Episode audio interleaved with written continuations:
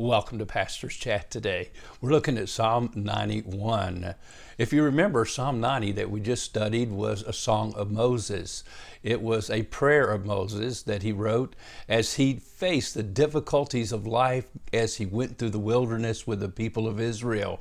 And he cried on God. He cried out to God. He made God his dwelling place, if you remember, and he put his trust in him.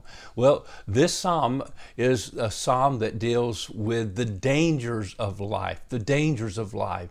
You know, the school of hard knocks Moses went through and we go through, but now we also face dangers. The people of Israel, when they were in the wilderness, they faced the hidden traps, the deadly plagues, the terrors at night, the arrows by day, stumbling over the rocks. They faced the lion and the snakes as they faced the dangers of life.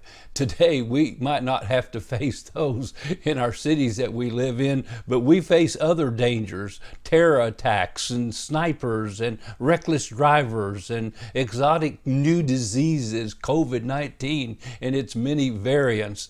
We may have to deal with situations with uh, robbery and violence on the streets and carjackings and things like that. I mean, dangers are on every hand around us and uh, especially the different flu uh, variants that everyone is seeming to face today, and a new disease, a new cancer cropping up every time we turn around. And we wonder, wow, what am I going to do? Well, I would call this psalm the hidden life or the hidden in Christ psalm because when we know that our lives are hidden with Christ and we are in Him, we can abide in the safety of God Himself. And uh, we're going to see four names of God in the beginning of this psalm. Four names of God. And that we uh, know that in Psalm 9:10, and they that know his name will put their trust in him because he has not forsaken those who seek him. And of course, Colossians chapter 1 or chapter 3 reminds us, For you died, and your life is hidden with Christ in God. And when Christ, who is our life, appears, then will you appear with him in glory. We know no matter what danger we face in life, we have a good end and we have a glorious future in Christ, in God.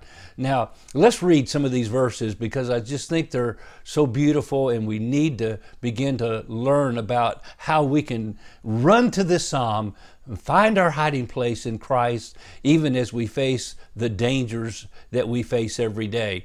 And so he says, and by the way, this psalm, we're not sure who was written. It doesn't have an inscription. Many believe that Moses wrote this psalm along with Psalm 90, uh, but uh, it doesn't matter. God is the author of this psalm, and He's the one that wants us to depend on Him for sure. He who, he who dwells in the secret place of the Most High shall abide under the shadow of the Almighty. I will say of the Lord, He is my refuge and my fortress, my God, in Him I will trust. Surely He shall deliver you from the snare of the fowler and from the perilous pestilence. He shall cover you with His feathers, and under His wings you shall take refuge. His truth shall be your shield and buckler. You shall not be afraid of the terror by night or nor of the arrow that flies by day, nor of the pestilence that walks in darkness, nor of the destruction that lies waste at noonday. A thousand may fall at your side, and ten thousand at your right hand, but it shall not come near you.